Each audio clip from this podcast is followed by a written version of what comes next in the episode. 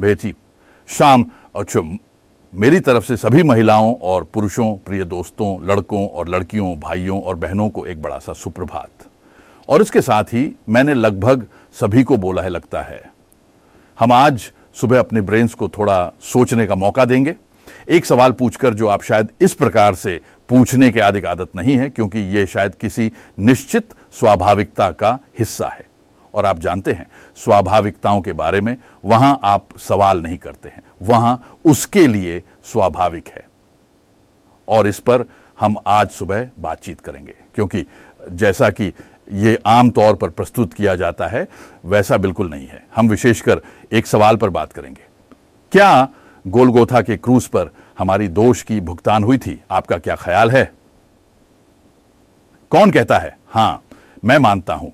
सवाल पूछना थोड़ा सुझावपूर्ण है, लेकिन आपका क्या ख्याल है? कौन कहता है? हाँ? मैं मानता हूँ। मैंने सब कुछ इतना स्मार्ट नहीं प्लान किया है। मुझे लगता है कि अगर मैंने इसे अलग तरीके से पेश किया होता तो वहाँ और उंगलियाँ ऊपर जा रही होती। शायद आपने दरअसल दर दूर रखा। पूरी तरह अन्यायपूर्ण है, क्योंकि आप बस उत्तर देते हैं, जो आप महसूस करते हैं कि यह है। लेकिन ठीक है, हम इसे बिल्कुल आलोचना करेंगे। क्योंकि हाँ, यदि आपके पास पारंपरिक कलिसाई, ईसाई पृष्ठभूमि है तो यह सचमुच एक सबसे स्वाभाविक विचार है। ठीक है? हमारी दोष है, यह तो देखा जा सकता है, क्योंकि कई लोगों को इसमें समस्या है। क्योंकि तब एक और सवाल उठता है, क्या उसने मेरा भी दोष चुकता किया? लेकिन यह अब वास्तविक रूप से मायने रखता है नहीं। यह अधिक उसके रूप में है, क्या क्रूस पर उसने दोष चुकता किया? क्या क्रूस ने एक दोष भुगतान का अर्थ रखा था? मैं आपको हीडलबर्गर कैटेकिज्मस में ले जाता हूँ, जबकि यहाँ भी इस स्थान पर बहुत से चर्चा करने वाले हैं, जो इसे हर सप्ताह संबोधित करते हैं। वह जो मैं अब दिखा रहा हूँ, वह एक कैल्विनिस्टिक शिक्षा पुस्तक है। मैं भी इसके साथ बड़ा हो गया हूँ, और इसमें सभी मुख्य अध्याय होते हैं जो संडे कहलाते हैं, कुल बाम्बिन संडे पूरे वर्ष भर आप इस शिक्षा पुस्तक को पूछ सकते हैं और उसमें सवालों का समर्थन किया जाता है और फिर उनका विवरण भी दिया जाता है। हम हेडलबर्गर कैटेकिज्मस की सवाल 40 की ओर बढ़ते हैं, जिसमें यह पूछा जाता है, कृष्ण ने मौत में अपने को क्यों नीचे गिराना था? क्यों? और फिर जवाब ऐसा है क्योंकि ईश्वर के धर्म और सत्य के कारण हमारे पापों के लिए केवल ईश्वर के पुत्र की मौत से ही भुगतान किया जा सकता था। इसलिए ईश्वर के पुत्र की मौत। यह हमारे पापों का भुगतान था। और यह क्यों था? वैसे यह ईश्वर के धर्म के कारण था। ईश्वर का धर्म आपत्ति भुगतान की मांग करता था। मैं थोड़ा और एक अमेरिका के एक ईसाई पूर्व चर्च प्राधिकृत प्रचारक, एक प्रमुख क्रिश्चियन अपोलोजेट, उसने लिखा था अपनी पुस्तक मॉडर्न एंड कारपेंटर में। जब उसने और तब वह यीशु के बारे में बात कर रहा है, क्रूस पर जा रहा था। लगभग 2000 वर्ष पहले एक पवित्र और धार्मिक ईश्वर ने अपने पुत्र पर अपनी क्रोध को बहुता। और जब यीशु ने कहा, यह पूरा हुआ है तो ईश्वर का धार्मिक स्वभाव संतुष्ट हो गया। फिर वह थोड़ा और बढ़ता है। आप कह सकते हैं कि उस समय ईश्वर को अनुमति मिली कि वह प्रेम के साथ मानवता को बिना किसी पापी मनुष्य को नष्ट किए बिना बराबर करे। यह सोच, यह विचार हमारे पारंपरिक क्रिश्चियन डीएनए में बहुत गहरा बसा हुआ है। कहें कि एक साथ मिला हुआ है। और हम सभी उसने हमारे पापों के लिए मराह की अभिव्यक्ति को जानते हैं। हाँ, लेकिन ऐसा क्यों? नौ। तो यहाँ यह बताया जाता है। मैंने अभी कैटेकिज्म से पढ़ा। अब एक एकांत दर्शन शास्त्री की पुस्तक से पढ़ूँगा। यह इतना सामान्य है। इस प्रकार से सोचा जाता है जब क्रूस के अर्थ की व्याख्या की जाती है। यीशु को मरना था। हमारे पास दोष था, मनुष्य दोषी था, और वह दोष चुकता किया जाना चाहिए था, क्योंकि भगवान न्यायशील है। उसकी मेहरबानी के अलावा ऐसा हमेशा कहा जाता है, भगवान सिर्फ़ प्रेम से नहीं है, भगवान सिर्फ़ प्रेम से नहीं है, भगवान सिर्फ़ प्रेम से नहीं है, नहीं, उसे आसानी से माफ़ नहीं किया जा सकता। हाँ, उसकी दया होगी। यह अन्यायपूर्ण होगा, लोगों का विचार है, और उसकी न्यायशीलता ने एक मुआवजा एक संतुष्टि की, मांग की। उन धर्मशास्त्र में इसे प्रायश्चित से शानदार बात कहा गया है। और जो लोग फिर कहते हैं कि क्रूस पर क्या दोष चुकता किया गया था, मनुष्यता दुनिया नहीं कर सकती थी, उसने स्थानांतर रूप से चुकता किया स्थानांतरित शब्द भी शास्त्र में नहीं मिलता है। मो अच्छा टी आप तो तुरंत सवाल पूछ सकते हैं, फिर क्षमा कहाँ है? क्योंकि सोचो आप मुझसे सौ यूरो का कर्ज लेखा है, आप वह नहीं चुका सकते हैं। अब आपका पड़ोसी एक बहुत अच्छा आदमी है और उसके पास तो पर्याप्त पैसा है। वह मेरे पास आता है और कहता है, मैं अपने पड़ोसी, तुम्हारे यानी मेरे लिए, उस हंड्रेड यूरो को चुकता करूँगा। तो क्या कर्ज चुकता हो जाता है? क्या मुझे फिर उस कर्ज को क्षमा करना है? नहीं तो? यदि कर्ज चुकता हो तो क्या कोई भी कर्ज मांगने वाला फिर व्यक्ति क्षमा करने का अधिकार नहीं है। यह तो अजीब होगा। बिल्कुल। यदि एक कर्ज चुकता नहीं किया जाता है तो कर्ज मांगने वाला कर्ज को क्षमा कर सकता है। कुल मिलाकर, पिछले उदाहरण में वास्तव में क्षमा का कोई संदर्भ है ही नहीं। दोष चुकता हो गया है और पूरे अवधारणा का अर्थ क्षमाकाली हो गई है। हाँ, आप इसे बाइबल में कैसे पढ़ते हैं? यह हमारे पिता की प्रार्थना में परिचित है, जिसमें यह कहा गया है, हमें हमारे कर्जों को क्षमा करो, जैसा कि हम अपने कर्जदारों को क्षमा करते हैं। क्या हम ऐसा करते हैं? मान लो आपका बच्चा, उसने कुछ गलत किया है, और उसके लिए उसे सजा होनी चाहिए। तुम कहते हो हाँ मैं न्यायशील हूँ, मुझे तुझे सजा देनी चाहिए। मैं कुछ भी सजा नहीं छोड़ सकता या अनदेखा कर सकता हूँ। अब छोटे भाई कहता है, पापा, बताओ, तुम्हें क्या? उसे मत सजाओ, बल्कि मुझे सजाओ। ठीक है ठीक है तो मैं तुझे ही सजाता हूँ। और जब मैंने फिर उस छोटे भाई को सजाया है तो मैं फिर संतुष्ट हो जाता हूँ और कहता हूँ, मुझे अब तुम्हें वह दूसरा बच्चा सजाने की आवश्यकता नहीं है। आप कहते हैं, यह मुझे अजीब लगता है और मुझे भी ऐसा लगता है, लेकिन यह हमें वास्तव में सामान्यता बड़ा किया गया है और जो वास्तव में गोल गोथा के क्रूज के सच्चे अर्थों को पूरी तरह से समझने से रोकता है। मैं चाहता हूँ कि मैं इसके बारे में कुछ गलतफहमियों को एक सूची में लाऊं और फिर हम खुद को उस शास्त्रीय भाग की ओर ले जाएँगे, जिसे हमने हाल ही में एक साथ पढ़ा। कहा जाता है, यीशु ने क्रूस पर भगवान की सजा उठाई और लोग इसे यश आया तिथि से लेते हैं। ये एक प्रसिद्ध भविष्यवाणी है जिसमें यशाया हज़ारों वर्षों पहले ही कहते हैं कि दुखी आदमी इसराइल के जन से आए किसी को दुख होगा और वह एक बछड़ा की तरह काटा जाएगा, उसके छाका देने वालों के लिए एक भेड़ जैसा होगा, जो अपने छाकों के सामने खामोश बैठा होता है। एक पूरी तय की भविष्यवाणी, एक साक्षात्कार। लोग उसमें हमारे शांति की दशा के लिए उस पर सजा पड़ी जो उसके ऊपर थी। लोग तब भी भगवान की सजा को याद करते हैं, लेकिन यह कहीं नहीं है। और और भी, वह पूरा खंड उस वक्त जाता है जो इसराइल की जनता ने उससे किया। यानी यीशु ने क्रूज पर सचमुच में वह सजा उठाई, लेकिन वह उस सजा को उठाई जो लोगों ने उस पर लगाई थी। यह हेरोडेस था यह संहेद्रिन था, यह पिलेतस था, जिसने उस पर मौत की सजा घोषित की थी और वह सजा उठाई। यह एक बिल्कुल अलग विचार है। एक और गलतफहमी है यह है यीशु ने हमारे पापों की सजा उठाई लेकिन लोग फिर ऐसी कुछ भरते हैं जो शास्त्र में नहीं है, लेकिन शास्त्र महत्वपूर्ण है। यीशु ने सचमुच हमारे पापों को उठाया। इसे हम शास्त्र में भी पा सकते हैं। मैं यहाँ ये एक पत्रुस दो श्लोक छूट टीबिस की ओर इशारा कर रहा हूँ। उसने क्रूस पर हमारे पापों को उठाया, यानी उसने और हमने जो कुछ उसे किया, वह सभी कुछ उठाया और सहा। हम उसके साथ इसमें शामिल होते हैं। वह ने सभी कुछ उठाया जो हमने उस पर डाला इसलिए न केवल भगवान के द्वारा हमारे पापों की सजा, बल्कि वह हमारे पापों को उठाया। अर्थात जो कुछ हमने उसे किया, वह सभी पाप थे। उसे क्रूस के दिन जब उसे क्रूस की ओर ले जाया गया था, वह सब कुछ उठाया था। वह सभी अनृत्ति और अपराधों का एक ढेर था। इसके बावजूद कि यह सब विशेषता में पूर्णता से घोषित किया गया था यह अपराध थे। भगवान का पुत्र क्रूस पर छड़ा गया। यह विश्व इतिहास में वास्तव में हुई सबसे बड़ी पाप या अपराधों का सबसे बड़ा ढेर है, जो कभी हुआ था, जो कुछ भगवान ने सबसे अच्छा दिया मानवता ने क्या किया? मानवता ने उसे क्रूस पर मीटा। यह थी वह सजा जो लोगों ने उसे दी। इसके साथ वह हमारे पापों को उठाया। बाउंस ऑन एक और गलत फहमी यीशु ने हमारा कर्ज भगवान को चुकता किया। अब हमें बहुत अच्छे से ध्यान देना चाहिए, क्योंकि चुकाई और मूल्य की पूरी विचारधारा ये सब बहुत बाइबलिक है, लेकिन तुम्हें बहुत अच्छे से ध्यान देना चाहिए। हम इसे शास्त्र में कई जगह पढ़ते हैं। मैं यहाँ एक तिमोथियस दो की ओर संकेत कर रहा हूँ, जहाँ हम पढ़ते हैं कि एक भगवान एक भगवान और मनुष्यों का एक मध्यस्थ, जो ने अपने आप को दिया है, सभी के लिए एक मुक्तिदाता। हम अब उस प्रायोज्य की चर्चा कर नहीं रहे हैं।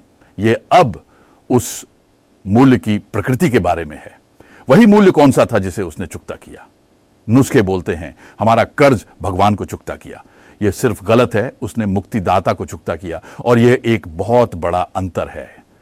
शायद आप सोच रहे हैं क्या तुम अब यह सही नहीं कर रहे हैं? मेरा उत्तर है, नहीं, बिल्कुल नहीं।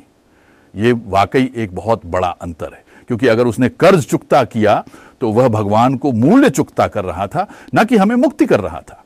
एक मुक्तिदाता की चुकता उससे की जाती है, जो आपको बंदी रखता है। क्या नहीं? आप जब बद बंदी रहते हैं, या और कहें, यदि आपको अगवा किया जाता है और अगवा करने वाले वह एक चुकता मांगते हैं, और जब वह चुकता चुकते हैं तो वह आपको मुक्त कर देते हैं। लेकिन हम भगवान द्वारा बंधन में नहीं थे। उल्टे, भगवान ने हमें उसके सामने मुक्ति दी थी। तो इस मामले में यह विचार है कि भावना यह है कि मूल्य चुकता हुआ था, अर्थात जिसने हमें बंदी रखा हुआ था। और अब आप इसके बारे में और प्रश्न कर सकते हैं। हम अब ऐसा नहीं कर रहे हैं, क्योंकि यह सचमुच थोड़ा सा आगे बढ़ने के लिए होगा। लेकिन यह विचार विशेष रूप से है कि उसने मौत को एक मूल्य चुकता है। कैसे? नौ। इसलिए कि मौत को परास्त कर सकने के लिए। मौत को परास्त करने के लिए उसके द्वारा मौत देना, यह वह मूल्य था जिसने चुकता किया। मरकर ही यह वह मूल्य था जिसने मौत को परास्त कर सका था। और इसलिए उसने सभी को जीवन का प्रकाश प्रदान करने और उसे सभी को देने की क्षमता प्रदान करने के लिए। इसके द्वारा उसने लॉस प्राइस चुकता किया। उसका मरना हमें मुक्ति प्राप्त करने के लिए एक लॉस प्राइस था। और हाँ, अब हम एक और गलत फहमी के पास आते हैं, जो उससे सीधे जुड़ी है और जो कहते हैं, भगवान रक्त स्राव की मांग करते हैं। क्यों? क्षमा करने के लिए। अब मैं इतना दूर जाने के लिए नहीं जाना चाहता कि वे एक रक्तसारी की तरह भाग्यशाली हैं जब तक उसमें रक्त हो। मैं चित्रकूट नहीं बनाना चाहता, लेकिन यह वास्तविक रूप से शास्त्र द्वारा प्रस्तुत नहीं किया गया है। लोग इसे यथार्थ बनाते हैं, वास्तविक नहीं है। वह इसे बाइबल के एक शब्द पर आधारित करते हैं। इसलिए मैं इसे इस अध्ययन में कहना और उल्लेख करना चाहता हूँ। देखो, हेब्रू नौ में यहाँ है। वहाँ पूजा और इत्यादि के बारे में विवरण होता है। और फिर लाइनों के बीच यह लिखा गया है कि रक्त श्राव के बिना क्षमा नहीं होती। हेब्रू नौ श्लोक ट्वेंटूस और फिर जो लोग कहते हैं, देख रहे हो, भगवान को पहले रक्त देखना पड़ता है। वहाँ आरण चुकता होना चाहिए था, अन्यथा क्षमा नहीं हो सकती। इस विचार के साथ यह वाक्य सचमुच में बड़ी कुंजी की भूमिका निभाता है। लेकिन यहाँ भी मैं कहना होगा, यह है कि यह वास्तविक रूप से कैसा है कि क्योंकि वास्तव में यह है कि भगवान रक्त स्राव के माध्यम से क्षमा प्रदान करता है। यह यह नहीं है कि वह क्षमा करने के लिए रक्त स्राव की मांग करता है। नहीं, यह है कि यहूदा यहूदी श्राव के माध्यम से क्षमा करने का सबूत देता है। भले ही वे उसके पुत्र को क्रूस पर चढ़ा रहे हों, फिर भी उसने कहा, पिताजी, उन्हें माफ़ कर दो, क्योंकि उन्हें नहीं पता क्या कर रहे हैं। जब उसका रक्त बहा जा रहा था उसकी ओर से, जिससे उसका सबसे बड़ा अन्याय हुआ था। जिसे वह उठा था, वह वह था जिसे मनुष्य ने कभी किया जा सकता था। और उसने कहा, पिताजी, उन्हें माफ़ कर दो, क्योंकि उन्हें नहीं पता क्या कर रहे हैं। वह उसके सीने में छेद करने वाले सफ़ेद के बारे में बात नहीं कर रहा था। उस समय उसका रक्त बह रहा था। उस दिन जो हुआ, वह क्षमा कर दिया। या, उसकी क्षमा कितनी दूर जाती है? आपको गोलगोथा के क्रूस की ओर देखना चाहिए। भगवान इस दुनिया से कितना प्रेम करते हैं, क्रूस इसका सबूत करता है। एक आदेशकारी भगवान नहीं, बल्कि एक दाता और इसके साथ ही एक क्षमाशील भगवान। क्या आप एक पूरी तरह से विभिन्न विचार देख रहे हैं? हाँ, और यह हमें सामान्यतः परिचितियों के साथ भी ले आता है। मैं वह कौरवाचिति विधि की बात कर रहा हूँ, जैसा कि मूसा के विधान में विस्तार से बताया गया था। लेकिन यह सब पूर्वानुमान है। मेरा मतलब है, वह एक पशु था और वह एक संगत जानवर होना चाहिए था, एक निर्दोष जानवर, स्वाभाविक रूप से एक संगत जानवर, और फिर उसे रंगा गया। लेकिन यह वास्तव में एक अन्याय था ना? अगर आप एक संगत जानवर को रंगते हैं, हाँ, वह रंगता करना भी अच्छा नहीं लगता, लेकिन यह वास्तविक रूप से एक अन्याय है। हाँ रंगना कोई यज्ञ नहीं था। यह बहुत बार सोचा जाता है। नहीं, उस जानवर को रंगना यज्ञ नहीं था। यह यज्ञ के पहले था। पहले वह रंगता गया। यह वास्तव में पाप है। फिर कटाई के बाद उसे यज्ञशाला में लाया गया और उच्च किया गया और यह सुंदर बूंदों की भांति उठा और ऊपर चढ़ा। देखो, और यह है पुनरुत्थान। मैं इसे दृष्टांतात्मक रूप से कह रहा हूँ। यहाँ जीसु की कुर्बानी का अर्थ है उसके मृत्यु से। उठना। वह मर गया। यह वास्तव में पाप था। तब उसे पापी बना दिया गया। हमने इसे हाल ही में दो कोरिंथियों पाँच में पढ़ा भी था। उसे पापी बना दिया गया। वह पाप जो मानवता ने उसे किया था और भगवान ने यह होने दिया। अब हम एक और बिंदु पर पहुँचते हैं और वह हमें वह शास्त्रीय भाग पर पहुंचाता है, जिसे हमने हाल ही में पढ़ा था। और वह पांचवी गलत फहमी है। मैंने यहाँ दस बना सकता था, लेकिन ठीक है, क्योंकि इसमें काफ़ी कुछ है। और आप समझते हैं, और हम सभी जब इन बातों पर बात करते हैं, और हम जिस चीज़ की बात कर रहे हैं, और हम हाल ही में यीशु मसीह के मरने की बात कर रहे हैं तो हम अपने धर्म के हृदय की ओर बढ़ रहे हैं। पांचवी गलतफहमी। लोग कहते हैं, क्रूस पर भगवान ने विश्व से समर्थन किया, फिर से गलत। यह वो नहीं है जो शास्त्र कहती है। क्या आप जानते हैं शास्त्र क्या कहती है? कि क्रूस के माध्यम से भगवान विश्व को अपने साथ समर्थित करता है। और यह अब फिर से ठीक से समझने के लिए सावधानी बरतनी पड़ती है। क्या वह वही है जिसे लोग सोच रहे हैं? क्या भगवान को समर्थन प्राप्त हुआ? यही व्याख्या है। उसकी मांग पर पूरा हो गया और फिर भगवान समर्थन प्राप्त हुए। वह फिर विश्व के साथ समर्थित हो गए। नहीं कभी भी शास्त्र इसे इस प्रकार नहीं कहता है, बल्कि हमेशा बिल्कुल उल्टा कहता है। भगवान ने खुद को विश्व से समर्थित किया, नहीं, भगवान ने विश्व को अपने साथ समर्थित किया, बिल्कुल उल्टा। देखो, और फिर तुम्हें यह अच्छे से पता होना चाहिए कि समर्थन का क्या मतलब है। समर्थन का अर्थ है कि दो पक्ष टकरा रहे हैं, कोई भी कारण हो, वहाँ संघर्ष है, वहाँ दुश्मनी या परायापन है। यदि समर्थन है तो वे फिर से एक हो जाते हैं। तब दुश्मन दोस्त या प्रेमी बन जाते हैं। यह समर्थन है। लेकिन वेदांती, सत्य यह है कि भगवान कभी भी दुश्मन नहीं थे। भगवान अपने निर्माण से प्यार करते हैं। अनवश्यक। क्यों? यह उसका निर्माण है। उसकी दुनिया यह उसके हाथों का काम है। कभी नहीं कहा जाता है कि भगवान दुश्मन थे और भगवान ने समर्थन प्राप्त किया। कभी नहीं। भगवान विश्व को अपने साथ समर्थित करते हैं। क्यों? क्योंकि विश्व दुश्मनी है यह हम सभी जानते हैं। मेरा मतलब है से हज़ारों सालों से मानव ने पहले से ही भगवान के प्रति अत्याचार किया है, जो हम एडन के उद्यान में देखते हैं। यह भी वह झूठ था जिसे किसी ने कहा था जो बोलता था कि आप उस फल को नहीं खा सकते, क्योंकि भगवान तुम्हें कुछ छिपा रहा है। अविश्वास भगवान अच्छा नहीं है, मानव की सोच है। यद्यपि विश्व का बड़ा आरोप है, क्या एक भगवान होना चाहिए? हाँ यह मेरे लिए स्पष्ट और स्पष्ट वरे वैसे हूँ लेकिन मानवता ने ईश्वर के साथ इतनी समस्याएँ क्यों बना रखी हैं? हम उसे नहीं चाहते, क्योंकि हम नहीं मानते हैं कि वह अच्छा है। चाहे आप सभी यह प्रश्न जानते हैं। मानव क्यों नहीं मानता कि भगवान अच्छा है? यदि भगवान है, यदि भगवान अच्छा है तो क्यों? ठीक है, इसे भरो। मुझे इसे भरने की ज़रूरत नहीं है, क्योंकि आप जानते हैं। आप बिल्कुल जानते हैं कि दुनिया का आरोप कैसा सुनता है। तब तो कहो, क्यों? उस सारे कष्ट के बावजूद मानव उस चीज़ का विश्वास नहीं करता है जिसका उपासन करता है। तो हम उसे विश्वास नहीं करते, क्योंकि वह यह सब होने देता है। फिर हम कहते हैं, या तो वह भगवान नहीं है, लेकिन हाँ, फिर उसके पास बहुत कुछ नहीं है, फिर उसका बस भी नहीं है।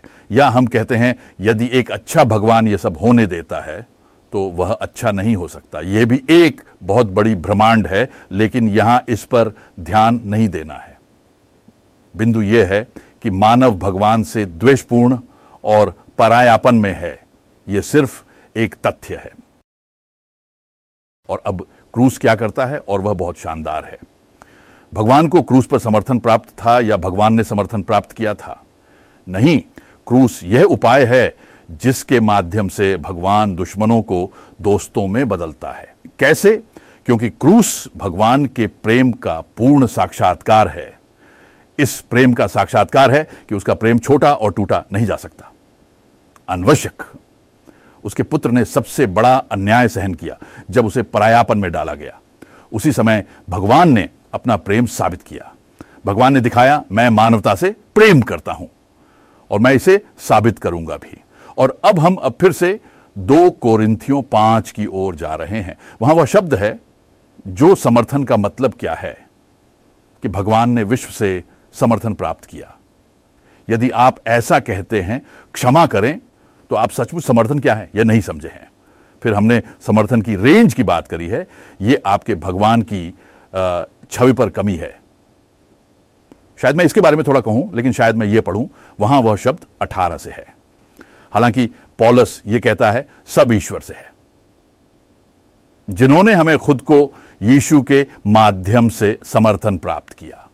नहीं भगवान ने विश्व से समर्थन प्राप्त नहीं किया। नहीं जिन्होंने हमें खुद को प्राप्त किया। नहीं वह अपने लिए हमें समर्थित किया है। कैसे? यहाँ पढ़ता हूँ आ, और हमें समर्थन की सेवा देता है। फिर पॉलस आगे बढ़ता है। यह पाठ का एक कुछ शाब्दिक प्रस्तुतिकरण है। इसलिए यह संभावना है कि यह आपके अनुवाद से पूरी तरह से मेल नहीं खाता है। सवाल यह है कि विश्वास की सेवा क्या है? तो वह है कि भगवान ने यीशु में अपने को सत्य किया। विश्व को अपने साथ समर्थन प्राप्त करने का तरीका, खुद को विश्व से समर्थित करने का तरीका भगवान के माध्यम से यह चल रहा है। क्या आप देखते हैं? और अब भी जारी है। मैं इसे इस तरह कहता हूँ जब तक पूरे ब्रह्मांड में केवल एक दुश्मन भी है, तब तक समर्थन पूरा नहीं होता है। मैं आपको बता दूँगा, भगवान अपना काम पूरा करेगा। वह विश्व को अपने साथ समर्थित करेगा। कैसे? क्रूस या ईशु में और ईशु के माध्यम से। ये कैसे है कि भगवान ने यीशु में अपने को समर्थन प्राप्त किया? उन्हें त्रुटियों, उत्पीड़नों को नहीं गिनते। वह यह बोलता है कि क्रूस के बारे में क्या कहा जाता है? हाँ वहाँ वास्तव में भगवान का लेख यह था कि क्रूस पर भगवान का बिल यीशु को प्रस्तुत किया गया था। यहाँ बिल्कुल उल्टा है। मानवता और दुनिया की गलतियों को उन्होंने उन्हें उन पर लगाई नहीं। और मैं आपको बता दूँगा कि उसने साबित किया कि भगवान ने विश्व के सबसे बड़े अन्याय को उसके ऊपर लगाया नहीं था। यह साबित हुआ जब तीन दिन बाद जब पत्थर हटा दिया गया और भगवान ने अपने पुत्र को जीवंत कर दिया। यह क्यों साबित है? क्योंकि उसने उसी विश्व को, जिसने तीन दिन पहले उसके पुत्र को हत्या किया, को जीवन देने के लिए उठाया, क्योंकि यही वह स्क्रिप्चर कहता है। उसके उत्तान से पूरी मानवता जीवन प्राप्त करेगी। और इससे भगवान ने साबित किया कि उसका प्रेम का अंत है, जो भी सबसे बड़ी पापा नहीं कर सकता। उलटा। यह उसके प्रेम का पूर्ण साबित है। और इस प्रकार भगवान पूरे विश्व को समर्थित करता है। जब आप एक बार जान जाते हैं कि भगवान ने अपने दिल में क्या है और उसका क्या इरादा है कि भगवान इस विश्व को बचाने जा रहा है, विश्वास नहीं रखता है तो जब तक आप यह वाकई नहीं देखते हैं, भगवान ने अपने निर्माण को प्रेम करता है, अनशनाए। उस प्रेम को किसी भी क्रिया के द्वारा खो देना असंभव है। यह एक ऐसे भगवान के लिए बहुत बड़ी बात है। इस स्क्रिप्चर में और भी कहा गया है और उसने हमें समर्थन के शब्द रख दिए हैं। ईसा के लिए हम दूत हैं, ऐसा पॉलस जैसे कहते हैं। यह सुंदर है, हम भगवान के दूत हैं। क्यों? वह हमें एक शब्द सौंपा गया है। उसने हमारे अंदर एक शब्द रखा है। और हम दुनिया को क्या कह रहे हैं? कि भगवान न्याय की मांग की और कि उसकी क्रोध को शांत किया जाना चाहिए, या कि पहले उस दोष का भुगतान किया जाना चाहिए, क्योंकि वह अन्यथा क्षमा नहीं कर सकता था। फिर हमने क्रूस का एक हंसरूप बना दिया है। उसने हमारे अंदर सुलह का शब्द रखा है और अब हम भगवान के दूत हैं। जैसा कि भगवान हमारे माध्यम से पुकार कर रहा है, हम मसीह के लाभ के लिए प्रार्थना करते हैं, भगवान के साथ सुलह हो जाओ भगवान के साथ सुलह हो जाओ। हम गोलगोथा का क्रूस दिखा रहे हैं।